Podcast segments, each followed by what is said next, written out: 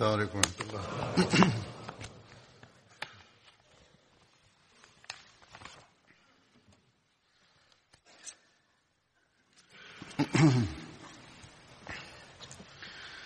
أشهد أن لا إله إلا الله وحده لا شريك له.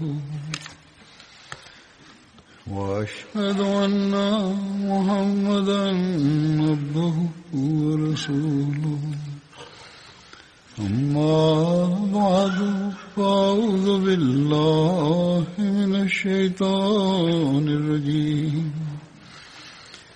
بسم الله.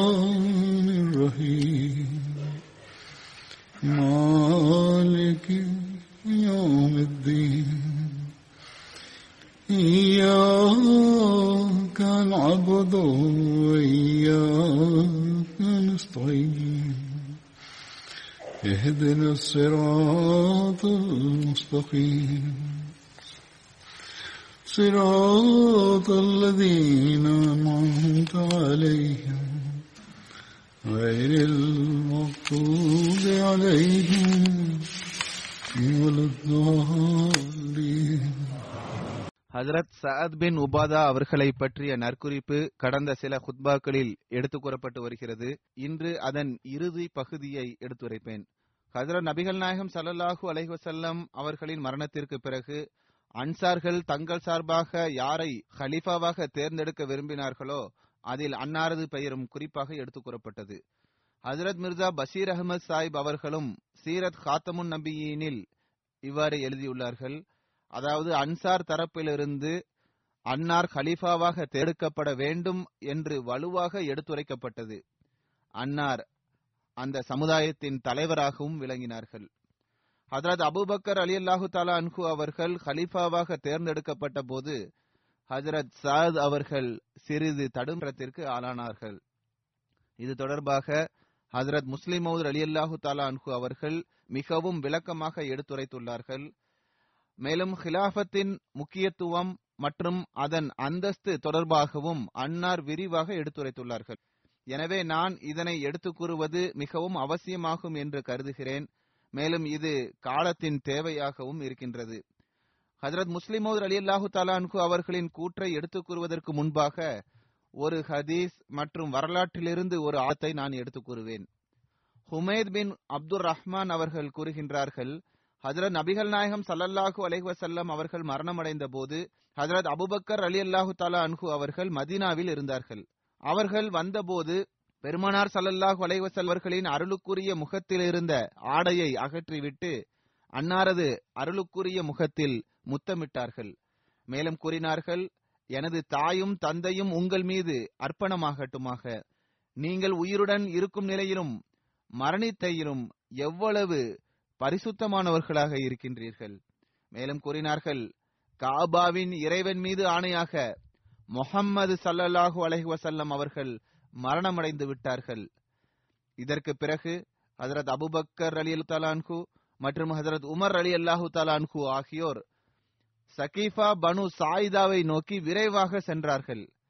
இவர்கள் அங்கு சென்றடைந்ததும் ஹசரத் அபுபக்கர் அவர்கள் அங்கு சொற்பொழிவாற்றினார்கள். அபுபக்கர் அவர்கள் திருக்குரானில் அன்ஸ் தொடர்பாக எவையெல்லாம் கூறப்பட்டுள்ளதோ அவை அனைத்தையும் எடுத்துக் கூறினார்கள். எதையும் எடுத்துக் கூறாமல் விட்டுவிடவில்லை. மேலும் பெருமானார் சல்லல்லாஹு அலைஹுவசல்லம் அவர்கள் அன்சார்களின் மேன்மைகள் தொடர்பாகவும் எதனையெல்லாம் எடுத்துக் கூறியிருந்தார்களோ அவை அனைத்தையும் ஹசரத் அபுபக்கர் அவர்கள் எடுத்துக் கூறினார்கள். பிறகு அன்னார் கூறினார்கள் உங்களுக்கு தெரியுமா? அதாவது நபி சல்லல்லாஹு அலஹி வசல்லம் அவர்கள் இவ்வாறு கூறினார்கள் மக்கள் ஒரு பள்ளத்தாக்கின் வழியாகவும் அன்சார்கள் மற்றொரு பள்ளத்தாக்கின் வழிகவும் சென்றால் நான் அன்சார்கள் செல்கின்ற பள்ளத்தாக்கின் வழியிலேயே செல்வேன் என்று அன்னார் கூறியிருந்தார்கள். பிறகு ஹசரத் சாத் அவர்களை பார்த்து ஹசரத் அபுபக்கர் அவர்கள் இவ்வாறு கூறினார்கள் சாதே நீர் அமர்ந்திருக்கும் போது ஹசரத் நபிசல்லாஹு அலைசல்லம் அவர்கள் ஹிலாபத்திற்கு உரிமை படைத்தவர்கள் குறைஷிகள் ஆவர் மேலும் மக்களில் நல்லவராக இருப்பவர்கள் குறைஷிகளுக்கு கட்டுப்பட்டு நடப்பவர்களாக இருப்பார்கள். மேலும் எவர்கள் கட்டுப்படாதவர்களாக இருப்பார்களோ அவர்கள் குறைகளின் கட்டுப்படாதவர்களுடன் இருப்பர் என்று கூறியது உமக்கு தெரியாதா என்று கூறினார்கள். அதற்கு சாத் அவர்கள் நீங்கள் உண்மையை கூறினீர்கள். நாங்கள் அமைச்சர்களாக இருக்கின்றோம். நீங்கள் தலைவராக இருக்கின்றீர்கள் என்று சாத் அவர்கள் கூறினார்கள். இந்த ஹதீஸ் முஸ்னத் அஹமது பின் ஹம்பலில் இடம்பெற்றுள்ளது. தபுகாத்துல் குப்ராவில் இந்த சம்பவத்தை பற்றி இவ்வாறு எழுதப்பட்டுள்ளது அதாவது ஹதரத் நபி ஸல்லல்லாஹு அலைசல்லம் அவர்களின் மரணத்திற்கு பிறகு ஹதரத் அபூபக்கர் அவர்கள் ஹதரத் சாத் பின் உபாதா அவர்களுக்கு ஒரு செய்தியை அனுப்பினார்கள். அதாவது அவர்கள் திரும்பி வந்து பையத் செய்ய வேண்டும். ஏனென்றால் மக்கள் பையத் செய்து விட்டனர். உங்களது சமுதாயத்தை சார்ந்தவர்களும் பையத் செய்து விட்டனர் என்று அன்னார் செய்தி அனுப்பினார்கள். அதற்கு சாத் அவர்கள் அல்லாஹ்வின் மீது ஆணையாக என்னிடமுள்ள ஆதாரங்கள்மாக அனைத்து மக்களையும் செயலிழக்கும்படி செய்கின்றவரை நான் பையத் செய்ய மாட்டேன் என்று கூறினார்கள். அதாவது எனது சமுதாயத்திலிருந்தும் எனது கோத்திரத்திலிருந்தும் எவர்கள் எனக்கு கட்டுப்பட்டு இருக்கின்றார்களோ அவர்களோடு இணைந்து உங்களை எதிர்த்து போர் வரையில் நான் பையத் செய்ய மாட்டேன் என்று அன்னார் கூறினார்கள். ஹசரத் அபூபக்கர் அவர்களுக்கு இந்த செய்தி கிடைத்தபோது பஷீர் பின் சாத் அவர்கள் கூறினார்கள் ஹலிஃபத்துர் ரசூலே அவர்கள் மறுத்து விட்டார்கள் அவர்களை கொலை செய்து விட்டாலும் அவர் உங்களிடம் பை செய்ய மாட்டார்.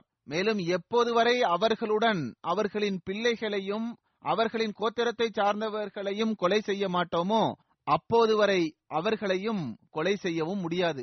ஹஸ்ரஜ் கோத்திரத்தினரை கொலை செய்யாதவரை இவர்களையும் கொலை செய்ய முடியாது. மேலும் அவுஸ் கோத்திரத்தினரை கொலை செய்யாத வரை ஹஸ்ரத் கோத்திரத்தை சார்ந்தவர்களையும் கொலை செய்ய முடியாது. எனவே நீங்கள் அவரை விட்டு விடுங்கள் இப்போது மக்களுக்கு விவகாரம் தெளிவாகிவிட்டது. அவரால் உங்களுக்கு இழப்பை ஏற்படுத்த முடியாது. அவரது சமுதாயத்தை சார்ந்த பெரும்பான்மை பையச் செய்து விட்டனர் அவர் மறுத்துவிட்டாலும் அது ஒன்றும் பெரிய விஷயமல்ல. ஏனென்றால் அவர் தனித்து விடப்பட்ட ஒருவராகவே இருக்கின்றார் என்று கூறினார்கள். ஹஜரத் அபூபக்கர் அவர்கள் பஷீர் அவர்களின் அறிவுரையை ஏற்றுக்கொண்டவாறு ஹஜரத் சாத் அவர்களை விட்டுவிட்டார்கள். பிறகு ஹஜரத் உமர் அவர்கள் ஹலிஃபாவாக ஆனபோது ஒரு நாள் மதீனாவில் வழிப்பாதையில் ஹஜரத் சாத் அவர்களை கண்டார்கள். சாத் அவர்களிடம் ஹசரத் உமர் அவர்கள் சாதே என்று கூறினார்கள். அதற்கு சாத் அவர்கள் உமரே என்று கூற ஹசரத் உமர் அவர்கள் நீங்கள் முன்பு இருந்ததைப் போன்றே இப்போதும் இருக்கின்றீர்களா? என்று கேட்டார்கள். அதற்கு சாத் அவர்கள் ஆம் அப்படியே தான் இருக்கின்றேன். ஹிலாஃபத் உங்களுக்கு கிடைத்து விட்டது மக்களில் அதிகமானோர் உங்களிடம் பையத் செய்து விட்டனர் ஆனால் நான் இப்போது வரை பையத் செய்யவில்லை என்று கூறினார்கள். மேலும் சாத் அவர்கள் கூறினார்கள் உங்களது நண்பர் ஹசரத் அபுபக்கர் அலி அல்லாஹு தாலா அவர்கள் உங்களை விட எங்களுக்கு மிகவும் விருப்பத்திற்குரியவராக இருந்தார்கள். இறைவன் மீது ஆணையாக நான் உங்களது அண்டை வீட்டுக்காரர்களை ஒருபோதும் விரும்பவில்லை என்று கூறினார்கள். அதற்கு ஹசரத் உமர் அவர்கள் எவர் தனது அண்டை அயலாளர்களுடன் நல்ல முறையில் நடந்து கொள்வதை விரும்ப மாட்டாரோ பிறகு அவர் அங்கிருந்து வேறு இடத்திற்கு சென்று விட வேண்டும் என்று கூறினார்கள். அதற்காக அவர்கள் நான் இதனை மறக்க மாட்டேன். அதாவது நான் அவ்வாறே செய்வேன். நான் எனது அக்கம் பக்கத்தினரை விட்டுவிட்டு வேறு இடத்திற்கு செல்ல இருக்கின்றேன் என்று கூறினார்கள். இவ்வாறு ஹஜரத் சாத் அவர்கள் ஹஜரத் உமர் அவர்களின் ஹிலாபத்து காலகட்டத்தின் ஆரம்ப காலத்திலே சிரியாவிற்கு ஹிஜ்ரத் செய்தார்கள். தபுகாத்துல் குப்ராவில் இந்த ஆதாரம் பதிவு செய்யப்பட்டுள்ளது. ஹசரத் சாத் அவர்கள் ஹசரத் அபுபக்கர் அவர்களிடம் பையத் செய்த குறிப்பும் காணப்படுகின்றது. தபுகாத்துல் குப்ராவில் இவ்வாறு எழுதப்பட்டுள்ளது. அதாவது முழு சமுதாயமும் ஒன்பின் ஒன்றாக ஹசரத் அபுபக்கர் அவர்களிடம் பையத் செய்தது மேலும் ஹசரத் சாத் அவர்களும் பையத் செய்தார்கள். இந்த ஆதாரம் தாரிக் திப்ரியில் இடம்பெற்றுள்ளது. எவ்வாறு இருப்பினும் நான் கூறியது போன்று ஹசரத் முஸ்லிமோத் அலி அல்லாஹு தாலான்ஹு அவர்கள் வழங்கியுள்ள விளக்கத்திலிருந்து வேறு அம்சங்கள். அதாவது ஹிலாஃபத்திடம் பையத் செய்ய வேண்டிய அவசியம் என்ன? ஹிலாஃபத்தின் அந்தஸ்து என்ன? மேலும் சாத் அவர்கள் கூறியதன் முக்கியத்துவம் என்ன என்பது பற்றி நமக்கு தெரிய வருகின்றது. அன்னார் தமது ஒரு குத்துபாவில் கூறினார்கள் கொலை செய்தல் என்பதற்கு தொடர்பை துண்டித்துக் கொள்வது என்ற பொருளும் இருக்கின்றது. அதில் நபி சல்லா அலிசல்லாம் அவர்களின் வஃபாத்திற்கு பிறகு சஹாபாக்களிடம் ஹிலாஃபத் தொடர்பாக கருத்து வேறுபாடு ஏற்பட்டது. அன்சார்கள் ஹிலாஃபத் நமக்குரிய உரிமையாகும் என்றும் குறைந்தது முஹாஜிரின்களிலிருந்து ஒரு ஹலிஃபாவும் அன்சார்களிலிருந்து ஒரு ஹலிஃபாவும் தேர்ந்தெடுக்கப்பட வேண்டும் என்றும் எண்ணினர். பனு ஹாஷிமை சார்ந்தவர்கள் நபி சல்லாஹ் அலைசல்லம் அவர்கள் நமது குடும்பத்தை சார்ந்தவர்களாக இருந்தார்கள். எனவே ஹிலாஃபத் நமக்குரிய உரிமையாகும் என்று கருதி வந்தனர். ஆனால் முஹாஜிரீன்கள் குறைஷிகளிலிருந்துதான் ஹலிஃபா தேர்ந்தெடுக்கப்பட வேண்டும் என்று விரும்பினார்கள். ஏனென்றால் அரபு மக்கள் குறைசிகளை தவிர வேறு எவரது கூற்றையும் ஏற்றுக்கொள்ள மாட்டார்கள். ஆனால் குறைசிகள் குறிப்பாக எந்தொரு நபரையும் முன்னிறுத்தவில்லை. மாறாக தேர்தல் மூலமாக தேர்ந்தெடுக்கப்பட வேண்டும். முஸ்லிம்கள் யாரை தேர்ந்தெடுப்பார்களோ அவரே இறைவன்புறமிருந்து ஹலிஃபாவாக கருதப்படுவார் என்று அவர்கள் விரும்பினர். இவர்கள் தமது எண்ணத்தை வெளிப்படுத்திய போது அன்சார்களும் பனு ஹாஷிமை சார்ந்தவர்களும் இவர்களுடைய கருத்தை ஏற்றுக்கொண்டனர். ஆனால் ஒரு சஹாபியால் இதை புரிந்து கொள்ள முடியவில்லை. அந்த அன்சாரி சஹாபியை தான் அன்சார்கள் தங்கள் சார்பாக ஹலிஃபாவாக தேர்ந்தெடுக்க விரும்பியிருந்தார்கள். எனவே தம் இவர்கள் இழிவுபடுத்தி விட்டதாக அந்த சஹாபி கருதினார். இந்த விஷயத்தை அவர்களால் புரிந்து கொள்ளவே முடியவில்லை. ஆக எந்த காரணமாக இருப்பினும் அவர்கள் நான் அதரத் அபுபக்கர் அவர்களிடம் பையத் செய்ய தயாராக இல்லை என கூறிவிட்டார்கள். இந்த சந்தர்ப்பத்தில் ஹசரத் உமர் அவர்கள் கூறிய வார்த்தைகள் சில வரலாற்று நூல்களில் காணப்படுகின்றது. அதாவது உமர் அவர்கள் கூறினார்கள் உகுத்துலு சஅத அதாவது சஅதை கொலை செய்து விடுங்கள் என்று கூறினார்கள். ஆனால் அதரத் உமர் அவர்கள் சுயமே கொலை செய்யவும் இல்லை வேறு எவரும் சஅத் அவர்களை கொலை செய்யவும் இல்லை மொழி புலமை பெற்றவர்களில் சிலர் எழுதுகின்றனர். அதாவது ஹசரத் உமர் அவர்கள் கூறியதன் நோக்கம் என்னவென்றால் சாத் அவர்களுடன் தொடர்பை துண்டித்துக் கொள்ளுங்கள் என்பதே ஆகும். சில மற்ற நூல்களில் இவ்வாறும் எழுதப்பட்டுள்ளது. அதாவது ஹசரத் சாத் அவர்கள் தொடர்ச்சியாக பள்ளிவாசலுக்கு வருகை தருவார்கள் தனியாக தொழுதுவிட்டு திரும்பி சென்று விடுவார்கள். எந்த ஒரு சஹாபியும் அவர்களுடன் பேச மாட்டார்கள். ஆக கொலை செய்யுங்கள் என்பதன் விளக்கம் என்னவென்றால் தொடர் துண்டித்துக் கொள்ளுதல் மற்றும் சமுதாயத்தை விட்டு தனித்து விடுவதும் என்ற பொருளையே வழங்குகின்றது. ஹஜரத் முஸ்லிமோதர் அலி அல்லாஹு தாலா அனுகு அவர்கள் சாத் பின் உபாதா அவர்களின் சம்பவங்களை பற்றி விரிவாக கூறியுள்ளார்கள். இதற்கு முன்பும் நான் ஒரு குத்பாவில் ஒரு அன்சாரி சஹாபியை பற்றி எடுத்து கூறியிருந்தேன். அதாவது ஹசரத் நபி சல்லா அலிசல்லாம் அவர்களின் மரணத்திற்கு பிறகு அன்சார்களிலிருந்துதான் ஹலீஃபா தேர்ந்தெடுக்கப்பட வேண்டும் என சில அன்சார்கள் கூறினர். ஆனால் முஹாஜிரின்களில் குறிப்பாக ஹசரத் அபுபக்கர் அவர்கள் சஹாபாக்களிடம் இவ்வாறு தேர்ந்தெடுப்பது ஒருபோதும் இஸ்லாமிய சமுதாயத்திற்கு பயன் தரக்கூடியதாக அமையாது. ஏனென்றால் முஸ்லிம்கள் அன்சார்களிலிருந்து மட்டும் தேர்ந்தெடுப்பதை ஒருபோதும் ஏற்றுக்கொள்ள மாட்டார்கள் என்று கூறினார்கள். எனவே அன்சார்களும் முகிரின்களும் முஹாஜிரின்களிலிருந்தே ஒருவரது கையில் பையத் செய்வோம் என்ற விஷயத்தில் ஒன்றுபட்டனர். இறுதியில் ஹசரத் அபுபக்கர் அவர்களை தேர்ந்தெடுப்பதில் அனைவரும் ஒன்றுபட்ட கருத்திற்கு வந்தனர். அன்சார்களிலிருந்து தேர்ந்தெடுக்கப்படுவது பயனுள்ளதாக அமையாது என்று அன்சார்களிடம் ஹசரத் அபுபக்கர் அவர்களும் சஹாபாக்களும் விளக்கமாக எடுத்து கூறினார்கள். எனவே முஹாஜிரின்களிலிருந்தே ஹலிஃபா தேர்ந்தெடுக்கப்பட வேண்டும் என்ற முடிவு எடுக்கப்பட்டது. பிறகு ஹசரத் அபுபக்கர் அவர்களை அனைவரும் ஹலீஃபாவாக தேர்ந்தெடுத்தார்கள். ஹசரத் முஸ்லிமோத் அலில்லாஹு தலான்ஹு அவர்கள் கூறுகின்றார்கள் அந்த சமயத்தில் ஹசரத் சாத் அவர்கள் பையத் செய்யாமல் பின்தங்கி விட்டார்கள் எனவே ஹசரத் உமர் அவர்கள் உக்குத்துலு சாத அதாவது சாதை கொலை செய்யுங்கள் கூறினார்கள். ஆனால் உமர் அவர்கள் சஅதை கொலை செய்யவும் இல்லை வேறு எந்த சஹாபியும் கொலை செய்யவில்லை. மாறாக சாத் அவர்கள் ஹசரத் உமர் அவர்களின் ஹிலாஃபத் வரை உயிருடன் இருந்தார்கள். மேலும் உமர் அவர்களின் ஹிலாஃபத் காலகட்டத்தில் சிரியாவில் ஹசரத் சாத் அவர்கள் மரணமடைந்தார்கள். அதாவது அவர்கள் ஹிஜ்ரத் செய்து சிரியா சென்றார்கள். அங்கு அவர்களது மரணம் நிகழ்ந்தது. கடந்த கால இமாம்களின் கருத்தும் இதுவே ஆகும். அதாவது கத்தல் அதாவது கொலை செய்தல் என்பதற்கு இந்த இடத்தில் பௌதீக ரீதியாக கொலை செய்தல் என்பதல்ல மாறாக தொடர்பை துண்டித்துக் கொள்ளுதல் என்பதே இதன் பொருளாகும். அரபி மொழியில் கத்தல் என்பதற்கு பல பொருட்கள் இருக்கின்றது. உருது மொழியில் கத்தல் என்பதற்கு கொலை செய்கின்ற பொருள்தான். ஆனால் அரபி மொழியில் கத்தல் என்பதற்கு பல பொருட்களை அது தரக்கூடியதாக இருக்கின்றது. அதில் ஒரு பொருள்தான் தொடர்பை துண்டித்துக் கொள்ளுதல் என்பதாகும். அகராதியின் அடிப்படையில் ஹசரத் உமர் அவர்களின் கூற்றிற்கேற்ப கத்தல் என்பது அதாவது கொலை செய்யுங்கள் என்ற கூற்றிற்கு வெளிப்படையாக கொலை செய்தல் என்ற பொருள் கிடையாது. மாறாக தொடர்பை துண்டித்துக் கொள்ளுதல் தனித்து விட்டு விடுவது அவருடன் பேசுவதை நிறுத்திக் கொள்வது என்பதே அதற்கு பொருளாகும்.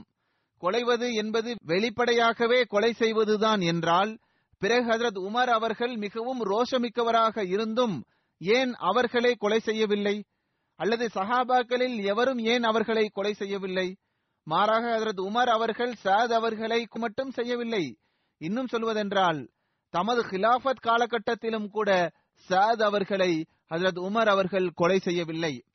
சிலர் சாத் அவர்கள் ஹஜரத் உமர் அவர்களின் ஹிலாபத் காலகட்டத்திற்கு பிறகும் உயிருடன் இருந்தார்கள் என்றுகின்றனர். மேலும் எந்த ஒரு சஹாபியும் ஹசரத் சயத் அவர்களை அடிப்பதற்காக கூட தமது கையை ஓங்கியது கிடையாது.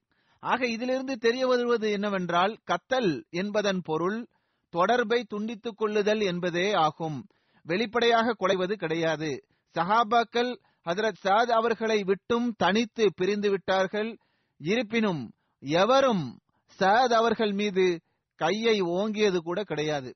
ஹசரத் முஸ்லிமோத் அலி அல்லாஹு தாலான்கு அவர்கள் கூறுகின்றார்கள் நான் ஒரு உதத்தை கூறினேன் அதாவது கனவிலும் ஒருவர் கொலை செய்யப்படுவதை கண்டால் அதன் பொருள் தொடர்பை துண்டித்தல் அல்லது பாய்காட் செய்யப்படுதல் என்பதே ஆகும்.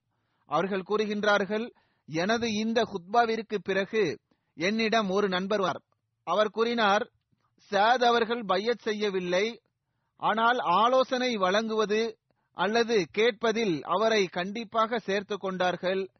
அதாவது பையத் செய்யாமல் இருந்திருந்தும் ஹசரத் உமர் அவர்கள் ஹசரத் அபுகர் அவர்கள் அவர்களை ஆலோசனையில் கலந்து கொள்ள செய்தார்கள் என்று கூறினார்கள். ஹசரத் முஸ்லிமோத் அவர்கள் கூறுகின்றார்கள் அந்த நபர் ஹசரத் சாத் அவர்கள் தொடர்பாக கூறிய விஷயத்தில் இரண்டு அர்த்தங்கள் இருக்கலாம்.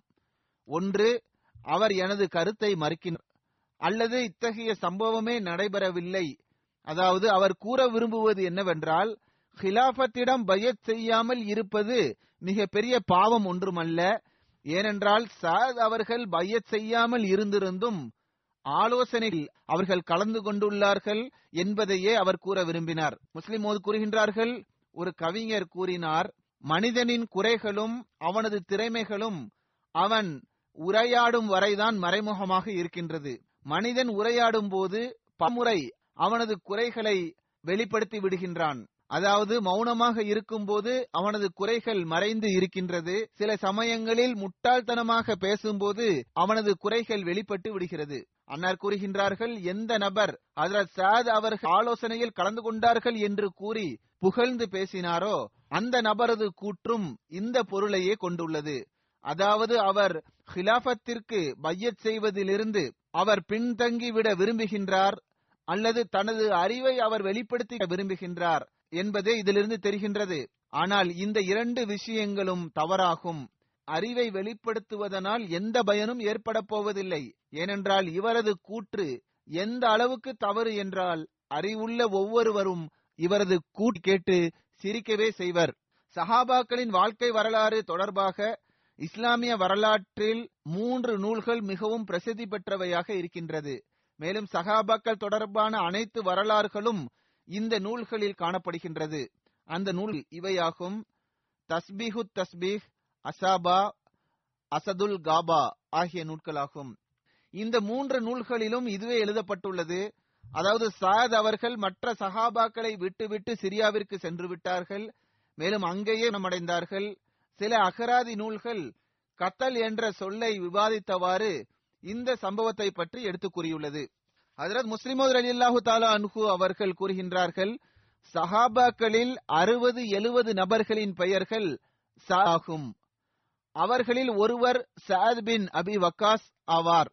இந்த சஹாபி நபி சல்லா செல்லம் அவர்கள் சொர்க்கவாசி என்று குறிப்பிட்ட பத்து நபர்களில் ஒருவர் ஆவார் ஹசரத் உமர் அவர்கள் சார்பாக படையின் தலைவராகவும் பின் அபி வக்காஸ் இருந்துள்ளார்கள். மேலும் அனைத்து ஆலோசனை கூட்டங்களிலும் இந்த சகாபியும் கலந்து கொண்டுள்ளார்கள்.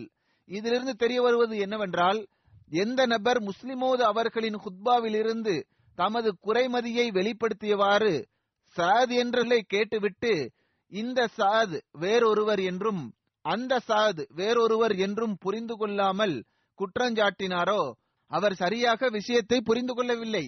எனவே அன்சார்களை சார்ந்த சாது பின் அபி வக்காஸ் அவர்களை பற்றி எடுத்து கூறப்படவில்லை.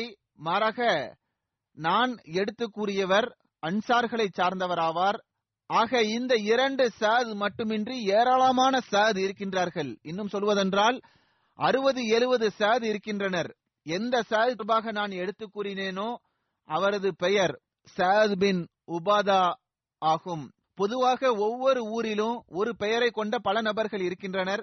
எவரை பற்றியாவது கூற வேண்டுமென்றால் பிறகு அவரது தந்தையின் பெயருடன் அவரை பற்றி குறிப்பிடுவர். உதாரணமாக சாத் என்ற பெயரில் சாத் பின் உபாதா அல்லது சாத் பின் அபி வக்காஸ் என்று கூறுவார்கள். மேலும் தந்தையின் பெயரால் அவரை அடையாளம் கண்டு கொள்ள முடியாத நிலையில் அவரது அந்தஸ்தை பற்றி குறிப்பிடுவர். அவரது அந்தஸ்தை பற்றி குறித்தும் அடையாளம் கண்டுகொள்ள முடியாத நிலையில் அவரது கோத்திரத்தை பற்றி எடுத்து கூறுவர். ஆக சாத் அவர்கள் தொடர்பாக வரலாற்றில் அதிகமாக விவாதம் நடைபெற்றுள்ளது. ஏனென்றால் இவர்களது பெயர் மற்றவர்களுடன் ஒன்றுபட்டு காணப்படுகின்றது. வரலாற்றாளர்கள் இவர்களை பற்றி குறிப்பிட்டவாறு எழுதுகின்றார்கள். உதாரணமாக இந்த சாத் தான் ஹஸ்ரஜ் கோத்திரத்தின் சாத் ஆவார் என்று குறிப்பிட்டுள்ளனர். ஆக ஆட்சேபனை செய்தவர் அல்லது கருத்து தெரிவித்தவர் பெயர்களில் உள்ள கருத்து வேறுபாட்டை அவர் புரிந்து கொள்ளாமலே ஆட்சேபனை செய்துவிட்டார் அவரது இந்த கூற்று அவரது அறிவை அதிகப்படுத்தி காட்டுவதாக இருக்கவில்லை. மாறாக அவரது அறியாமையை வெளிப்படுத்தி காட்டக்கூடியதாகவே இருக்கின்றது.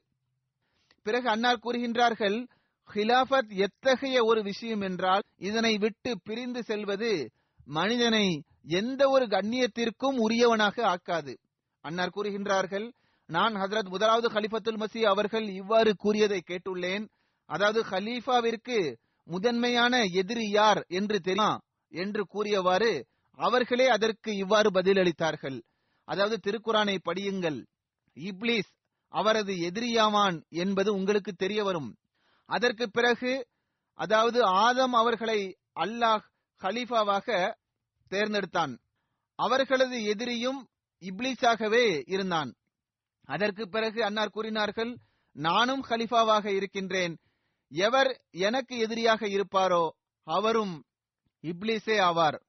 ஹசரத் முஸ்லீம் அலி அல்லாஹு அவர்கள் கூறுகின்றார்கள் எவ்வித சந்தேகமும் இன்றி ஹலீஃபா இறைவன்புறம் இருந்து நேரடியாக நியமிக்கப்பட்டவராக இருப்பதில்லைதான்.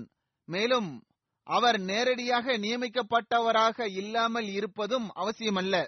அவர் அனுப்பப்பட்டவராக இல்லாமல் இருப்பதும் அவசியம் அல்ல. ஹசரத் ஆதம் அலைசல்லாம் இறைவன் புறமிருந்து அனுப்பப்பட்டவராகவும் இருந்தார்கள். ஹலீஃபாவாகவும் இருந்தார்கள். ஹசரத் தாவூத் இறைவன் புறமிருந்து அனுப்பப்பட்டவராகவும் இருந்தார்கள். அதாவது நேரடி நியமிக்கப்பட்டவராகவும் இருந்தார்கள். ஹலீஃபாவாகவும் இருந்தார்கள். அதே போன்று ஹசரத் வாக்களிக்கப்பட்ட மசி அலைசலாம் அவர்களும் இறைவன் அனுப்பப்பட்டவர்களாகவும் இருந்தார்கள் ஹலிஃபாவாகவும் இருந்தார்கள். பிறகு அனைத்து நபிமார்களும் இறைவன் புறமிருந்து அனுப்பப்பட்டவர்களாக இருக்கின்றார்கள். இறைவனால் நேரடியாக நியமிக்கப்பட்ட ஹலிஃபாவாகவும் இருக்கின்றார்கள். எவ்வாறு ஒவ்வொரு மனிதனும் ஒரு வகையில் ஹலிஃபாவாக இருக்கின்றானோ அதே போன்று நபிமார்களும் ஹலிஃபாவாக இருக்கின்றார்கள். ஆனால் சில ஹலிஃபாக்கள் இறைவன் புறமிருந்து நேரடியாக நியமிக்கப்பட்டவர்களாக இருக்கின்றனர். ஆனால் கட்டுப்படுதலின் அடிப்படையில் அவர்களுக்கும் நபிமார்களுக்கும் எந்த வேறுபாடும் இருப்பதில்லை.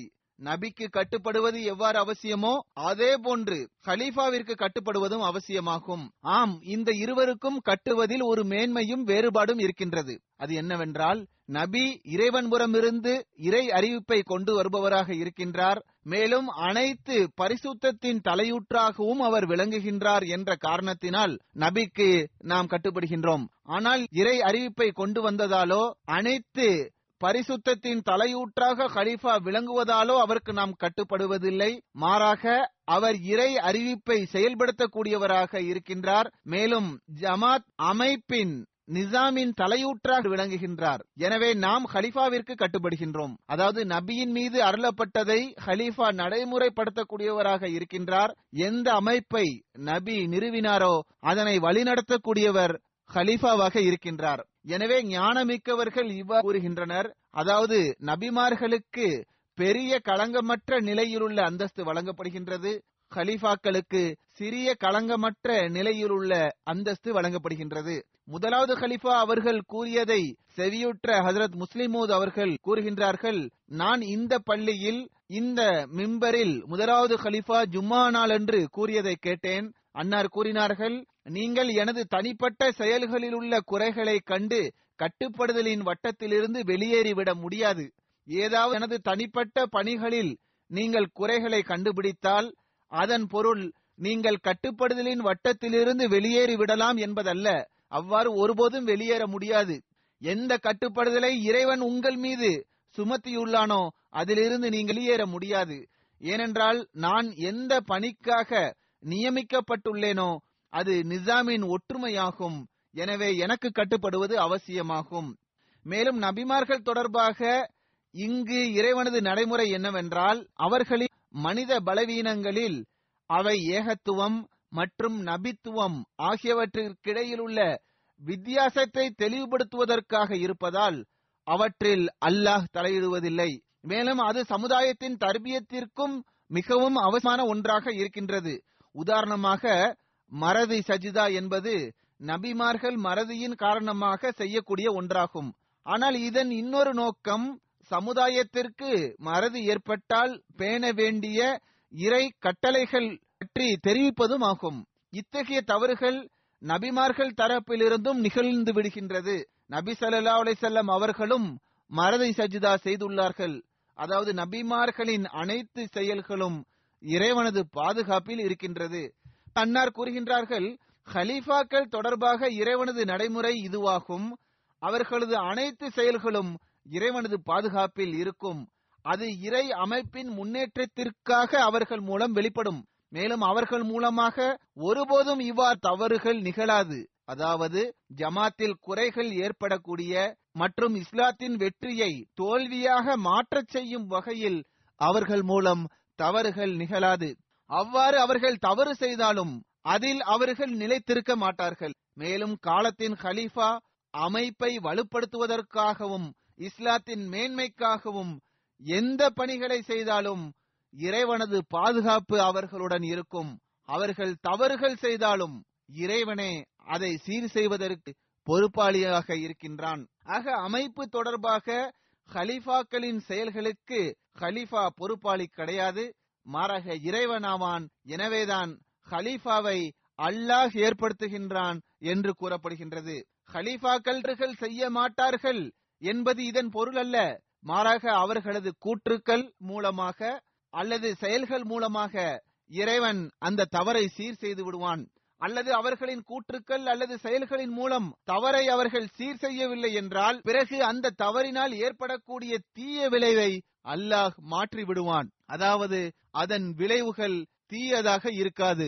அன்னார் கூறுகின்றார்கள் ஹலீஃபாக்கள் எப்போதாவது ஏதாவது ஒரு செயலை செய்து அதனால் வெளிப்படையாக முஸ்லிம்களுக்கு தீமைப்படக்கூடிய நிலைமை ஏற்பட்டால் மேலும் அதன் காரணமாக ஜமாத் முன்னேற்றத்திற்கு பகரமாக வீழ்ச்சியின் பக்கம் செல்வதற்கான வெளிப்படையான அபாயம் தென்பட்டாலும் அல்லாஹ் மிகவும் மறைவான காரணிகளின் மூலமாக அந்த தவறின் தீய விளைவுகளை மாற்றி விடுவான் மேலும் ஜமாத் வீழ்ச்சியின் பக்கம் செல்வதற்கு பகரமாக முன்னேற்றத்தின் பக்கம் அடியெடுத்து வைக்கும். மேலும் அந்த மறைவான ஞானமும் நிறைவேறிவிடும். அதாவது ஹலீஃபாவிற்கு ஏற்பட்ட மறதி அல்லது கவனக்குறைவு ஆகியவற்றை அல் நீக்கி விடுவான் ஆனால் நபிமார்களுக்கு இந்த இரண்டு விஷயங்களும் கிடைத்திருக்கின்றன. அதாவது நபிமார்களுக்கு பெரிய களங்கமற்ற நிலையிலுள்ள அந்தஸ்தும் வழங்கப்படுகின்றது. சிறிய களங்கமற்ற நிலையிலுள்ள அந்தஸ்தும் வழங்கப்படுகின்றது. அதாவது அவர்கள் இறை அறிவு மற்றும் பரிசுத்தத்தின் தலையூற்றாகவும் இருக்கின்றார்கள். அதனை நடைமுறைப்படுத்தக்கூடியவர்களாகவும் அமைப்பை வழிநடத்தக்கூடியவர்களாகவும் நபிமார்கள் இருக்கின்றனர். மேலும் ஒவ்வொரு கலிஃபாவும் சில நற்செயல்களை செய்வதில் மற்ற அவுளியாவை விட குறைவானவர்களாக இருக்கலாம். ஆனால் நிர்வாக திறமையின் அடிப்படையில் அவர்கள் மற்றவர்களை விட மேன்மையானவர்களாக இருக்கின்றார்கள். எவ்வாறு இருப்பினும் எல்லா நிலையிலும் ஹலீஃபாவிற்கு கட்டுப்படுவது அவசியமாகும் கலையாகும். ஜமாத் அமைப்பிற்கு ஒரு எல்லைக்குட்பட்ட நிலையில் ஜமாத் அரசியலுடனும் தொடர்பு இருக்கின்றது. ஜமாத்தின் அரசியல் என்று கூறியதால் மக்கள் இப்போது வியப்பிற்கு உள்ளாகி இருக்கலாம். சிலருக்கு ஜமாத் அரசியல் என்றால் என்ன என்று எண்ணம் கூட வந்திருக்கலாம். இங்கு அரசியல் என்பது நேர்மறையான பொருளிலேயே பயன்படுத்தப்படுகிறது. சில அரசியல்வாதிகள் இந்த சொல்லை அவமரியாதை செய்துள்ளனர். அதாவது இழப்பை ஏற்புவது அல்லது சரியான பணிகளை செய்யாமல் இருப்பது போன்றவற்றிற்காக அதனை பயன்படுத்துகின்றனர். ஆனால் உண்மையில் அகராதியில் அரசியல் என்பதற்கு உள்ள பொருள் என்னவென்றால் அமைப்பை வழிநடத்தக்கூடிய வழிமுறை என்பதே ஆகும். சரியான முறையில் அமைப்பை வழிநடத்துவதைத்தான் அரசியல் என்று கூறுகின்றனர். பிறகு நுட்பமான முறையில் பணிகளை செய்வதும் இதற்கு பொருள்படும். அரசியல் என்பதற்கு தீமைகளை தடுப்பதற்காக அமைப்பை நிறுவுவது என்றும் பொருள்படும். ஆக அனைத்து நல்ல விஷயங்களுக்காகவும் இந்த சொல் பயன்படுத்தப்படும். ஆனால் நான் கூறியது போன்று துரதிருஷ்டவசமாக நாம் உண்மையான பொருளை மறந்துவிட்டு அரசியல்வாதிகளின் செயல்பாடுகளின் காரணமாக மேலும் நமது தவறான செயல்பாடுகளின் காரணமாக இதற்கு தவறான பொருளை தருகின்றோம். ஆனால் எவ்வாறு இருப்பினும் ஹசரத் முஸ்லிமோத் அவர்கள் இந்த சொல்லையே பயன்படுத்தியுள்ளார்கள். அரசியல் என்ற வார்த்தையை நல்ல கோணத்தில் அவர் பயன்படுத்தியுள்ளார்கள். நான் கூறிய அந்த அனைத்து விஷயங்களும் அதாவது அமைப்பை வழிநடத்துவதற்காக ஞானமும் நுட்பமும் ஆளுமையும் இருக்க வேண்டும். இதுதான் அரசியல் என்பதன் பொருளாகும். அன்னார் கூறுகின்றார்கள் அமைப்பிற்கு ஒரு குறிப்பிட்ட அளவு வரை ஜமாத் அரசியலுடன் தொடர்பு இருக்கின்றது. எனவே ஹலீஃபா தொடர்பாக அவர் அமைப்பை சிறந்ததாக ஆக்கக்கூடியவராகவும் நிசாமை எல்லாவற்றையும் விட மேலோங்க செய்பவராகவும் இருப்பாரா என்ற அம்சமே பார்க்கப்படுகின்றது. அதாவது இங்கு அன்னார் இதன் விளக்கத்தையும் கூறிவிட்டார்கள். அதாவது ஹலீஃபா மார்க்கத்தின் வலிமைக்காகவும் அது நிறுவப்பட்டதன் நோக்கத்தையும் முன் நிறுத்த வேண்டும். இவை அவசியமாகும். காலத்தின் ஹலீஃபா ஜமாத் அமைப்பை வழிநடத்துவதும் அவசியமாகும். அத்துடன் மார்க்கத்தின் வலிமைக்காகவும் அதனை நிலைநிறுத்துவதையும் கண்முன் நிறுத்துவது அவசியமாகும். எனவேதான் திருக்குரானில் அல்லாஹ் கிலாஃபத் தொடர்பாக கூறும்போது வளையும் மக்கினன்ன லகும் தீனகும் உள்ளதிர் தலா லகும் என்று கூறுகின்றான். அதாவது இறைவன் அவர்களது மார்க்கத்தை வலிமைப்படுத்துவான். மேலும் உலகத்தில் வெற்றியை வழங்குவான் என்று அல்லாஹ் கூறுகின்றான். ஆக எந்த மார்க்கத்தை ஹலா எடுத்துரைப்பாரோ அது இறைவனது பாதுகாப்பில் இருக்கின்றது. அன்னார் கூறுகின்றார்கள் சில அம்சங்களில் அவர்கள் தவறிழைக்கலாம். மேலும் ஹலீஃபாக்களுக்கிடையே கருத்து வேறுபாடுகளும் ஏற்படலாம். ஆனால் அது மிகவும் சாதாரண ஒன்றாகவே கருதப்படும். உதாரணமாக சில விவகாரம் தொடர்பாக ஹசரத் அபுபக்கர் அவர்களுக்கு ஹசரத் உமர் அவர்களுடன் கருத்து வேறுபாடு இருந்துள்ளது. மாறாக இன்று வரை முகம்மதிய சமுதாயம் இந்த விவகாரம் தொடர்பாக ஒரு கொள்கையை எடுக்க முடியவில்லை. ஆனால் கருத்து வேறுபாடு சில அம்சங்களில் இருக்கின்றது.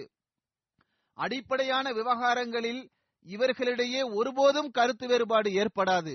மாறாக அதற்கு மாற்றமாக அவர்களிடம் ஒற்றுமையே இருக்கும். அதாவது கலீஃபாக்கள் உலக வழிகாட்டியாகவும் தலைவராகவும் ஒளியை பரப்பக்கூடியவர்களாகவும் இருப்பார்கள். ஆக ஒருவர் பையத் செய்யாமல் பையத் செய்தவரின் அந்தஸ்தை பெற்றுவிடலாம் என்று கூறுபவர் பையத் என்றால் என்ன? மற்றும் நிசாம் என்றால் என்ன என்பதை புரிந்து கொள்ளாதவராகவே இருக்கின்றார் என்பதையே வெளிப்படுத்துகின்றார். பிறகு ஆலோசனை தொடர்பாக இதனையும் நினைவில் வைத்துக் கொள்ள வேண்டும். அதாவது மாற்று மதத்தை சார்ந்தவர்களிடமும் கூட அவர் புலமை பெற்றாக இருந்தால் அவரிடம் ஆலோசனை பெறலாம். அதில் வாக்களிக்கப்பட்ட மசி அலைசலாம் அவர்கள் ஒரு வழக்கில் ஒரு ஆங்கிலேய வக்கீலை நியமித்தார்கள். ஆனால் இதன் மூலம் அன்னார் அவரிடம் நபித்துவம் தொடர்பான விஷயங்களில் ஆலோசனை பெற்றார்கள் என்பது பொருள். அல்சாப் போர் நடைபெற்றது. நபிசல்லா அலை செல்லம் அவர்கள் ஹசரத் சல்மான் பாரிசி அவர்களிடம் ஆலோசனை பெற்றார்கள். மேலும் கூறினார்கள் உங்களது நாட்டில் போரின் சந்தர்ப்பத்தில் என்ன செய்வீர்கள்? என்று கேட்டார்கள். அதற்கு அவர்கள் எங்கள் நாட்டில் தோன்றப்படுகின்றது என்று கூறினார்கள். எனவே பெருமானார் சல்லா அலிசல்லாம் அவர்கள் இது மிகவும் நல்ல ஆலோசனையாகும் என்று கூறி அகல் தோன்றச் செய்தார்கள். எனவேதான் இதனை அகல் போர் என்று நாம் அழைக்கின்றோம். இருப்பினும் சல்மான் பாரிசி அவர்கள் பெருமானார் சல்லா அலிசல்லர்களை விட போரில் புலமை பெற்றவர்கள் என்று நம்மால் கூறிவிட முடியாது. பெருமானார் சல்லா அலிசல்லாம் அவர்களுக்கு இருந்த போர் தந்திரம் புலமை சல்மான் பாரிசி அவர்களிடம் இல்லாமல் இருந்தது. அல்லது பெருமானார் சல்லா அலிசல்லாம் அவர்கள் எத்தகைய பணிகளை செய்துள்ளார்களோ அவ்வாறான ஹசரத் சல்மான் பாரிசி அவர்கள் எப்போது செய்தார்கள்? மாறாக ஹலீஃபாக்களின் காலகட்டத்திலும் கூட சல்மான் பாரிசி அவர்கள் ஒரு படையின் தலைவராக கூட நியமிக்கப்படல. இருப்பினும் அவர்கள் நீண்ட ஆயுளை பெற்றார்கள். ஆக மாற்று மத சார்ந்த புலமை பெற்றவர்களிடம் நாம் ஆலோசனை பெறலாம். பிறகு அன்னார் தம்மை பற்றி இவ்வாறு கூறுகின்றார்கள் முஸ்லிமர் அலி அல்லா தலான்ஹு அவர்கள் நான் நோயிற்று இருந்தேன் ஆங்கிலேய மருத்துவர்களிடமிருந்து சில ஆலோசனைகளை பெற்றுக்கொள்கிறேன். ஆனால் இதனுள் ஹிலாபத்திலும் அவர்களிடம் ஆலோசனை பெற்றேன் அல்லது ஆலோசனை பெறுகின்றேன் என்பதல்ல. அல்லது நான் ஹதரத் வாக்களிக்கப்பட்ட மசி அலைசலாம் அவர்களின் சஹாபாக்களின் அந்தஸ்தில் அவர்கள் இருப்பதாக கருதுகின்றேன் என்பதும் இதற்கு பொருள் அல்ல. சஹாபாக்களிடமும் நான் ஆலோசனை பெறுகின்றேன். இதன் பொருள் அந்நியர்களிடம் ஆலோசனை பெறுவது மற்றும் சஹாபாக்களிடம் ஆலோசனை பெறுவது ஒன்றே என்பது பொருள் கிடையாது. சஹாபாக்களின் அந்தஸ்து என் நிலையிலும் உயர்வானதாகும். ஆக இதன் பொருள் நான் ஒரு மருத்துவரிடம் ஆலோசனை பெற்றேன் அவ்வளவுதான். ஒரு குறிப்பான துறையினரிடம் ஆலோசனை பெற்றேன் ஏதாவது ஒரு குறிப்பான விஷயத்திற்காக ஆலோசனை பெற்றேன் அவ்வளவுதான். ஆக சாத் பின் உபாதா அவர்கள் ஏவது உலக விஷயங்களில் அதில் அவர்கள் புலமை பெற்றிருக்கலாம். அதில் அவர்களிடம் ஆலோசனை பெற்றிருப்பதாக நிரூபணமானாலும் அவர்கள் ஆலோசனையில் கலந்து கொண்டார்கள் என்று நம்மால் கூற முடியாது. இவர்கள் தொடர்பாக அன்னார் ஆலோசனை கூட்டத்தில் பங்கு பெற்றிருந்தார்கள் என்ற சரியான அறிவிப்பும் நமக்கு கிடைக்கவில்லை. மாறாக பொதுவாக இந்த அறிவிப்பே வருகின்றது. அதாவது அவர்கள் மதீனாவை விட்டு விட்டு சிரியாவிற்கு சென்று விட்டார்கள். மேலும் சஹாபாக்கள் சாத் அவர்கள் இஸ்லாமிய தலைமையகத்துடன் தொடர்பை துண்டித்துக் கொண்டார் என்ற கருத்தை கொண்டிருந்தனர். எனவே அவர்களது வஃபாத்தின் சந்தர்ப்பத்தில் சஹாபாக்கள் இவ்வாறு கூறியதாக வருகிறது. அதாவது வானவர்களும் ஜின்களும் அவரை கொன்றுவிட்டனர் இதிலிருந்து தெரிய வருவது என்னவென்றால் சஹாபாக்கள் அவரது மரணத்தை கூட நல்லதாக எண்ணவில்லை. ஏனென்றால் ஒவ்வொருயும் வானவர்தான் கொலை செய்கின்றார். இவர்களது மரணத்தின் போது குறிப்பாக இவரை வானவரோ அல்லது ஜின்னோ கொன்றுவிட்டார் என்று கூறுவதிலிருந்து தெரிய வருவது என்னவென்றால் சஹாபாக்களின் பார்வையில் அவர்களது மரணமும் இறைவனது குறிப்பான திட்டத்திற்கேற்பவே இருந்தது. அதாவது அவர்கள் எதிர்ப்புக்கு காரணமாக அமைந்துவிடக் கூடாது என்பதற்காகவே இறைவனது குறிப்பான திட்டத்திற்கேற்ப அவரது மரணம் நிகழ்ந்தது என்று சஹாபாக்கள் கருதுகின்றனர். எவ்வாறு இருப்பினும் அவர்கள் பதர் போரில் கலந்து கொண்ட சஹாபி ஆவார்கள். எந்த நயவஞ்சகத்தனமோ அல்லது எதிர்ப்போ அல்லது வேறு ஏதாவது விஷயத்திற்கு அவர்கள் காரணமாகிவிடக் கூடாது. அதன் மூலமாக அவர்களது அந்தஸ்து முற்றிலும் குறைந்துவிடக் கூடாது. எவ்வாறு இருப்பினும் அவர்கள் அங்கிருந்து விலகிச் சென்று விட்டார்கள். இதனை எடுத்துக் கூறிய பிறகு முஸ்லிமோத் அவர்கள் கூறுகின்றார்கள் இந்த அனைத்து அறிவிப்புகளும் தெரிவிப்பது என்னவென்றால் அவர்களது கண்ணியம் அவர்களது தகுதிக்கு ஏற்ப எந்த அளவுக்கு இருக்க வேண்டுமோ அந்த அளவுக்கு சஹாபாக்களின் உள்ளங்களில் இருக்கவில்லை. மேலும் சஹாபாக்கள் அவர்களுடன் மகிழ்ச்சியாகவும் இருக்கை. அவ்வாறு இல்லை என்றால் அவர்கள் ஏன் வானவர்களோ அல்லது ஜின்னோ அவரை கொன்று விட்டார்கள் என்று கூற வேண்டும். இன்னும் சொல்வதென்றால் இந்த சொற்களை விட கடுமையான சொற்களை அன்னாரது மரணத்தின் போது அவர்கள் பயன்படுத்தியுள்ளனர். அது கூறப்பட்டுள்ளது. ஆனால் அதனை நான் எனது நாவினால் எடுத்து கூற விரும்பவில்லை. ஆக ஹிலாபத்திடம் பையத் செய்யாமலேயே மனிதன் தன்னைத்தானே இஸ்லாமிய அமைப்பில் தனக்கு ஒரு அந்தஸ்தை பெற முடியும் என்று கருதுவது சம்பவங்கள் மற்றும் இஸ்லாம் போதனைகளுக்கு முற்றிலும் எதிரானதாகும். மேலும் எவர் இத்தகைய எண்ணத்தை தமது உள்ளத்தில் கொண்டிருப்பாரோ அவர் பையத்தின் பொருளை கடுகளவு கூட புரிந்திருக்கின்றார் என்று கூட நான் கருத மாட்டேன் அதில் சாத் பின் உபாதா அவர்களின் மரணம் சிரியாவில் உள்ள ஹுரானில் நிகழ்ந்தது. அதற்கு உமர் அவர்கள் ஹலிஃபாவாக தேர்ந்தெடுக்கப்பட்ட இரண்டரை வருடத்திற்கு பிறகு அன்னாரது மரணம் நிகழ்ந்தது. அல்லாமா இப்னு ஹஜர் அஸ்கலானி அவர்களின் கூற்றிற்கேற்ப அவர்களது மரணம் சிரியாவின் நகரமான பஸ்ரா நிகழ்ந்துள்ளது இது முஸ்லிம்கள் சிரியாவில் வெற்றி கொண்ட முதல் நகரமாகும். அன்னார் மரணம் அடைந்தது தொடர்பாக மதினாவிற்கு எப்போது தெரிய வந்தது என்றால் அறிவிப்பில் வருகிறது பேரே மன்பா அல்லது பேரே சக்கனின் கிணற்றில் மதிய வேளையில் கண் வெயிலில் கிணற்றில் குதித்த இளைஞர்களில் ஒருவர் இவ்வாறு கூறியதை கேட்டார். அதாவது நாங்கள் ஹஜரஜின் தலைவர் சாத் பின் உபாதாவை கொலை செய்துவிட்டோம். நாங்கள் இரண்டு அம்புகளை எய்தோம் நாங்கள் அவரது உள்ளத்தில் அம்புகளை ஏய்வதில் தவறிழைக்கவில்லை என்று கூறுகின்றனர். மேலும் அந்த இளைஞர்கள் அஞ்சினர். அவர்கள் அந்த நாளை நினைவில் வைத்திருந்தனர். அதாவது இவ்வாறும் வருகின்றது. அப்போது சாத் அவர்கள் அமர்ந்தவாறு சிறுநீர் கழித்தார்கள். அப்போது அவர்கள் கொலை செய்யப்பட்டார்கள். மேலும் அவர்கள் அந்த சம்பவத்தின் போதே வஃத் ஆனார்கள் ஹதரத் சாத் பின் உபாதா அவர்களின் மரணம் ஹதரத் உமர் அவர்களின் ஹிலாபத் காலகட்டத்தில் நிகழ்ந்தது. அன்னார் வஃபாத்தான வருடம் தொடர்பாக கருத்து வேறுபாடு இருக்கின்றது. சில அறிவிப்புகளுக்கேற்ப ஹிஜ்ரி பதினாலு என்றும் சில அறிவிப்புகளுக்கேற்ப ஹிஜ்ரி பதினைந்து என்றும் சில அறிவிப்புகளுக்கேற்ப ஹிஜ்ரி பதினாறாம் ஆண்டு என்றும் வந்துள்ளது. ஹசரத் சாத் அவர்களின் கபர் பாலஸ்தீனத்திற்கு அருகில் உள்ள முனைஹா என்ற ஊரில் உள்ளது.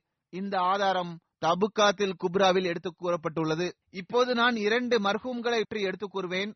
அவர்களது ஜனாதா தொழுகையும் தொலை வைப்பேன். அவர்களது முதலாவது சதர் அஞ்சுமன் அஹமதியாவின் உறுப்பினரான மதிப்பிற்குரிய சையது முகமது ஷர்வர்சா சாஹிப் அவர்கள் எட்டு ஜனவரி அன்று தமது எண்பத்தி ஐந்தாவது வயதில் அன்னார் மரணமடைந்து விட்டார்கள். இல்லாஹி கடந்த சில காலமாகவே கேன்சர் நோய் அன்னாருக்கு இருந்தது. ஆனால் மிகவும் தைரியத்துடனும் பொறுமையுடனும் அன்னார் இந்த நோயை எதிர்கொண்டார்கள்.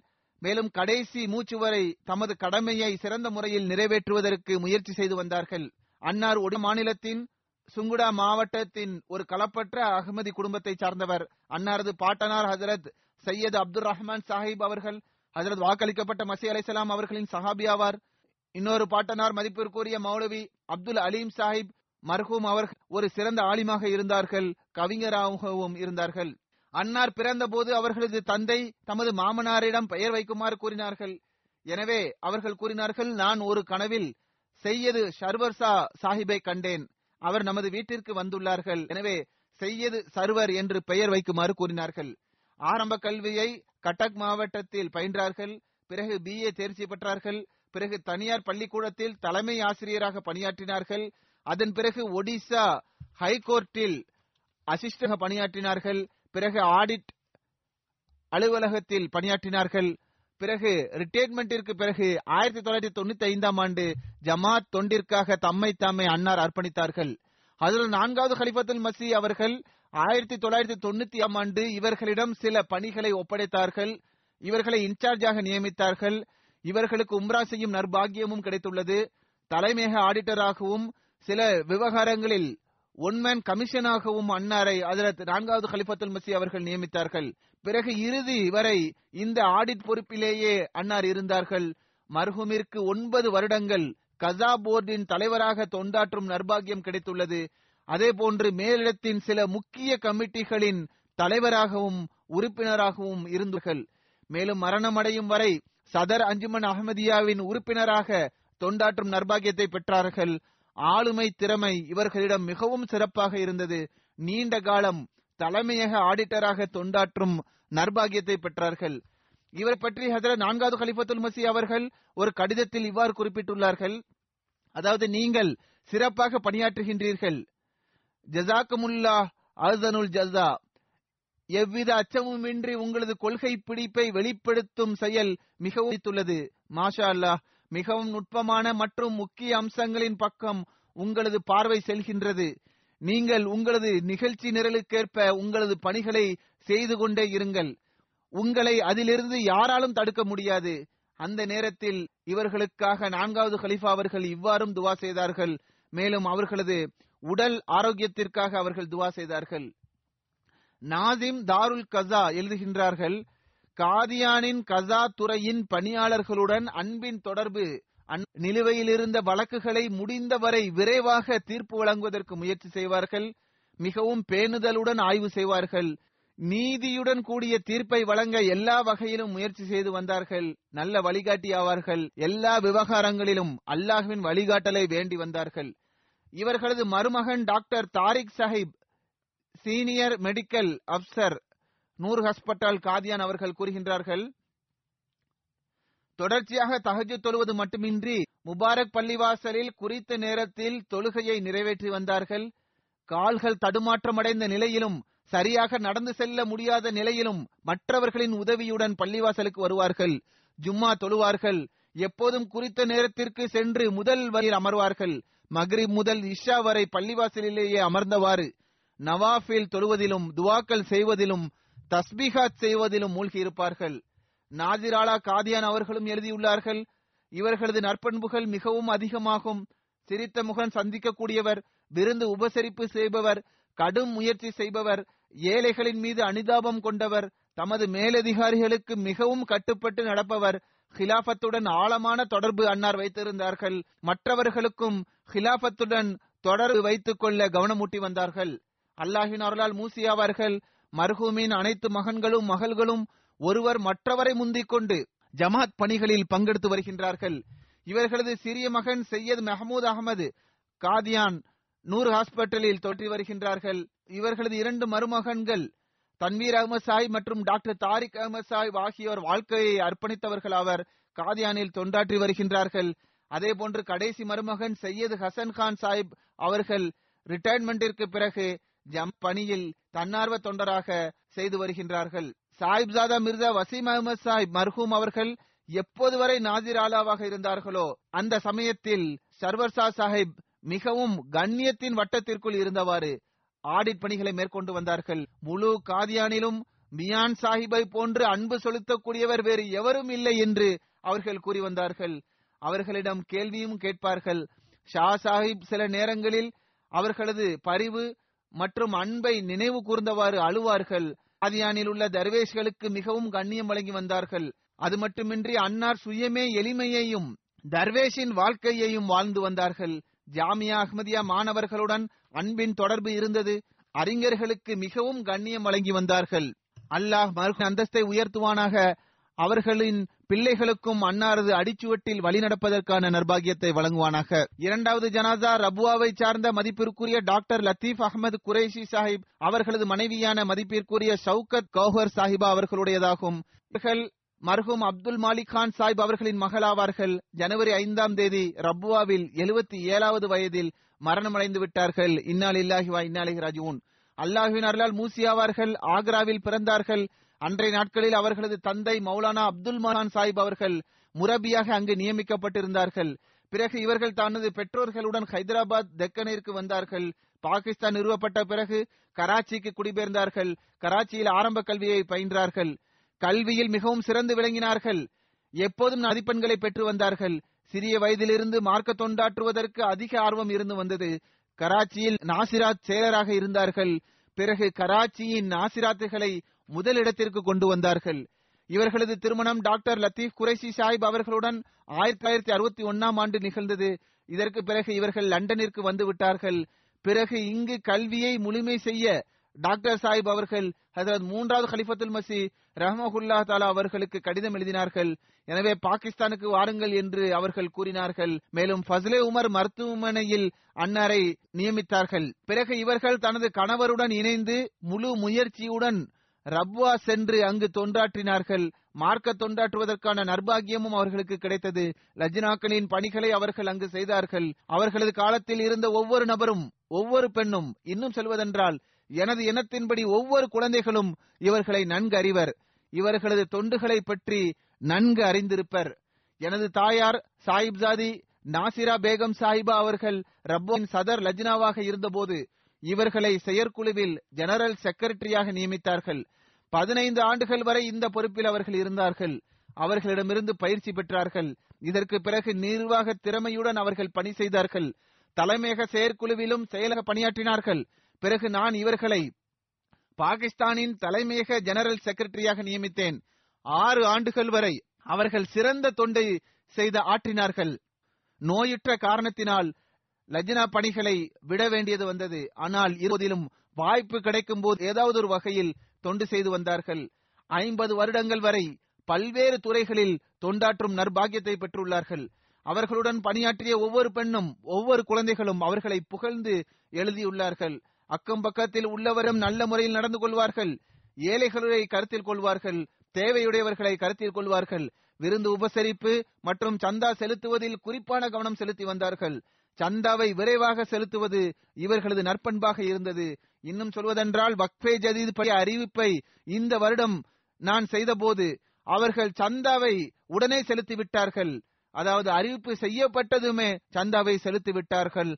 அதற்கு பிறகு ஐந்தாம் தேதி அவர்கள் மரணம் அடைந்தார்கள் டாக்டர் குரேஷி சாஹிப் அவர்கள் எழுதுகின்றார்கள் மருகுவின் ஐம்பது வருட காலகட்டத்தில் சிறந்த மனைவியாகவும் சிறந்த தாயாகவும் சிறந்த சகோதரியாகவும் சிறந்த மகளாகவும் தனது பங்கை அவர்கள் ஆற்றியுள்ளார்கள் என்று குறிப்பிட்டுள்ளார்கள். ஆனால் அவர்கள் ஒரு விஷயத்தை இங்கு குறிப்பிடவில்லை. அதாவது இவர்கள் சிறந்த மகளாகவும் இருந்துள்ளார்கள். இவர்களது மாமியார் மற்றும் மாமனாருடன் இவர்கள் தங்கியிருந்தார்கள். நோயுற்ற நிலையிலும் அவர்களுக்கு இவர்கள் தொண்டாற்றி வந்தார்கள் தாயை போன்று கவனித்து வந்தார்கள். ஆக இவர்கள் ஒரு முன்மாதிரி மிக்க வாழ்க்கையை கழித்த பிறகு இந்த உலகை விட்டு சென்றுள்ளார்கள். நோய் மிக நீண்ட காலம் இருந்தது. இருந்த போதிலும் வீட்டு வேலைகளில் ஆர்வம் கொண்டிருந்தார்கள். அதனை முழுமை செய்தார்கள். நோயுற்ற நிலையிலும் ஒருபோதும் முறையிட்டது கிடையாது. நோயை மிகவும் பொறுமையுடன் சகித்துக் கொண்டார்கள். ஹிலாபத்துடன் ஆழமான தொடர்பு அவர்களுக்கு இருந்தது. இவர்களது குடும்பத்தில் இவர்களது கணவர் டாக்டர் லத்தீப் குரேசி ஷாஹி மட்டுமின்றி மூன்று மகன்களும் இரண்டு மகள்களும் இருக்கின்றார்கள். இரண்டு மகன்களும் ஒரு மகளும் மருத்துவர் ஆவார்கள் ஒருவர் இன்ஜினியர் ஆவார். அனைவரும் நன்கு கல்வி கற்றவர்களாவர். இவர்கள் மிகவும் நெருக்கடியான நிலைமைகளில் இவர்களை இவர்களுக்கு கல்வியை புகட்டியுள்ளார்கள். அவர்களது ஒரு மகள் ஒரு முறை அவர்களிடம் நீங்கள் ஒருபோதும் நகை அணிவதில்லையே நல்ல ஆடைகளை அணிவதில்லையே என்று கேட்டார்கள். அதற்கு அவர்கள் நான் நிச்சயப்படுத்துகின்றேன். உங்கள் படிப்புக்காக அதனை நான் செலவு செய்கின்றேன். மேலும் அதுவே எனது அணிகலன். மேலும் அதுவே எனது ஆடை. மேலும் அதுவே எனது விருப்பமாகும். நீங்கள் நல்ல உயர்கல்வியை கற்று ஜமாத்திற்கு சிறந்த அங்கமாக வேண்டும் என்று அவர்கள் கூறினார்கள். நல்ல கனவுகளும் கஷ்பு காட்சிகளும் காணக்கூடிய பெண்மணி ஆவார்கள். இவர்களது பல கனவுகளை இவர்களது குழந்தைகள் எழுதியுள்ள இவர்களது பிள்ளைகள் எழுதியுள்ளனர் அது முழுமையடைந்தும் உள்ளது. ஒரு மகளிடம் உனக்கு இந்த மருத்துவக் கல்லூரியில் கிடைக்கும் என்று கூறினார்கள். அதே போன்று அவர்களுக்கு அந்த மருத்துவக் கல்லூரியில் இடம் கிடைத்தது. இதே போன்று எண்ணற்ற கனவுகள் உள்ளன. அல்லாஹின் அருளால் நல்ல பெண்மணி ஆவார்கள். தமது சகோதரிகளையும் நல்ல முறையில் கருத்தில் கொண்டார்கள். அவர்களது மகன் அப்துல் மாலிக் எழுதுகின்றார் ஜமாத்திற்கு களப்பற்ற முறையில் தொண்டாற்றி வந்தார்கள். பல முறை லஜ்னா அலுவலகத்திலிருந்து தாருல் உலும் வரை கடும் வெயிலில் நடந்தே சென்றுள்ளார்கள். ஒரு முறை கூட புகார் கூறியது கிடையாது. பெருநாள் சந்தர்ப்பத்தின் போது நெருங்கிய மற்றும் தூரத்து உறவுகளுக்கும் வீட்டில் தயார் செய்த இனிப்புகளை அனுப்பி வைப்பார்கள். மேலும் நாம் மார்க்கத்துடன் தொடர்பு வைத்திருந்தால் அல்லாஹ் ஒருபோதும் நம்மை வீணாக்கி விட மாட்டான் என்று கூறி வந்தார்கள். அவர்களது மகள் கூறுகின்றார்கள் திருமணத்திற்கு பிறகு எனக்கு குழந்தைகள் பிறந்த இவர்கள் அமெரிக்காவில் வசித்து வருகின்றார்கள். அவர்கள் கூறுகின்றார்கள் எனக்கு எப்போதும் இவர்கள் இவ்வாறு அறிவுரை கூறி வருவார்கள். அதாவது அமெரிக்கா மற்றும் வெளிநாடுகளில் பொதுவாக தீய சுற்றுச்சூழலில் இருந்து பாதுகாப்பாக இருப்பதற்கு உனது குழந்தைகளிடம் அன்பு மற்றும் நட்பு ரீதியிலான தொடர்பை வைத்துக்கொள் என்று எனது தாயார் என்னிடம் கூறுவார்கள். மேலும் வீட்டு சூழலை எத்தகையதாக நீ வைத்துக் கொள்ள வேண்டும் என்றால் அது உனது குழந்தையின் உள்ளத்தை ஈர்க்க வேண்டும். வெளியே செல்வதற்கு பதிலாக வீட்டில் அதிகப்படியான நேரத்தை அவள் செலவழிக்க வேண்டும் என்று கூறினார்கள். இன்னொரு மகள் கூறுகின்றார்கள் மருத்துவ கல்லூரியில் ஒருமுறை சில மாணவிகள் என்னை அகமதி என்ற காரணத்தினால் எதிர்த்தனர் பாய்காட் செய்தனர். நான் எனது தாயாருக்கு போன் செய்து அழுதேன். எனது எனக்கு சிறந்த முறையில் அறிவுரை கூறினார்கள். அதாவது இதில் அழுவதற்கு என்ன இருக்கின்றது? இது நபிமார்களின் சுண்ணத்தாகும். அதன்படி நடப்பதற்கு உனக்கு வாய்ப்பு கிடைத்துக் கொண்டிருக்கின்றது. மேலும் அகமதியத்தின் காரணமாக உனக்கு எந்த துன்பம் வந்தாலும் அல்லாஹ் ஒருபோதும் உன்னை வீணாக்க மாட்டான். மேலும் நீ தேர்விலும் வெற்றி பெறுவாய் என்று கூறினார்கள். அவர்களது மகள் கூறுகின்றார்கள் எனவே நான் தேர்வில் மட்டும் வெற்றி பெறவில்லை. மாறாக என்னை கஷ்டத்திற்குள்ளாக்கிய மாணவர் மாணவிகள் அனைவருமே தேர்வில் தோல்வியடைந்தனர். அல்லாஹ் மர்ஹூமின் அந்தஸ்தை உயர்த்துவானாக. மேலும் அவர்களது பிள்ளைகளுக்கும் அவர்களது அடிச்சுவட்டில் நடப்பதற்கான நற்பாகியத்தை வழங்குவானாக. நல்லவர்களாகவும் மார்க்கத்திற்கு தொண்டாற்றக்கூடியவர்களாகவும் ஹிலாபத்துடன் எப்போதும் தொடர்பை வைத்திருப்பவர்களாகவும் பற்றுணர்வின் தொடர்பை வைத்திருப்பவர்களாகவும் அல்லாஹ் அவர்களை ஆக்குவானாக. நான் கூறியது போன்று தொழுகைகளுக்கு பிறகு இந்த இருவரது ஜனாதா காயிப் தொழுகையை நான் தொலை வைப்பேன்.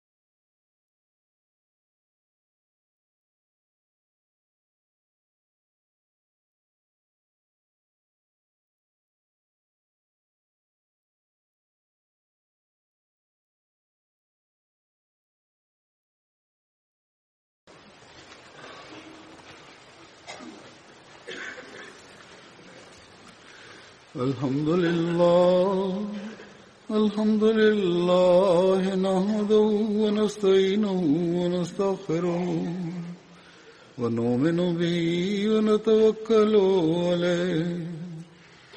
ونعوذ بالله من شرور أنفسنا ومن سيئات أعمالنا. من يهده الله فلا مضل له ومن يضلل فلا هادي له. ونشهد أن لا إله إلا الله ونشهد أن محمدا عبده ورسوله. عباد الله رحمكم الله. إن الله يأمر بالعدل واللسان وإيتاء ذي القربى وينهى عن الفحشاء والمنكر والبغي يعظكم لعلكم تذكرون اذكروا الله يذكركم وادعوه يستجب لكم ولذكر الله أكبر.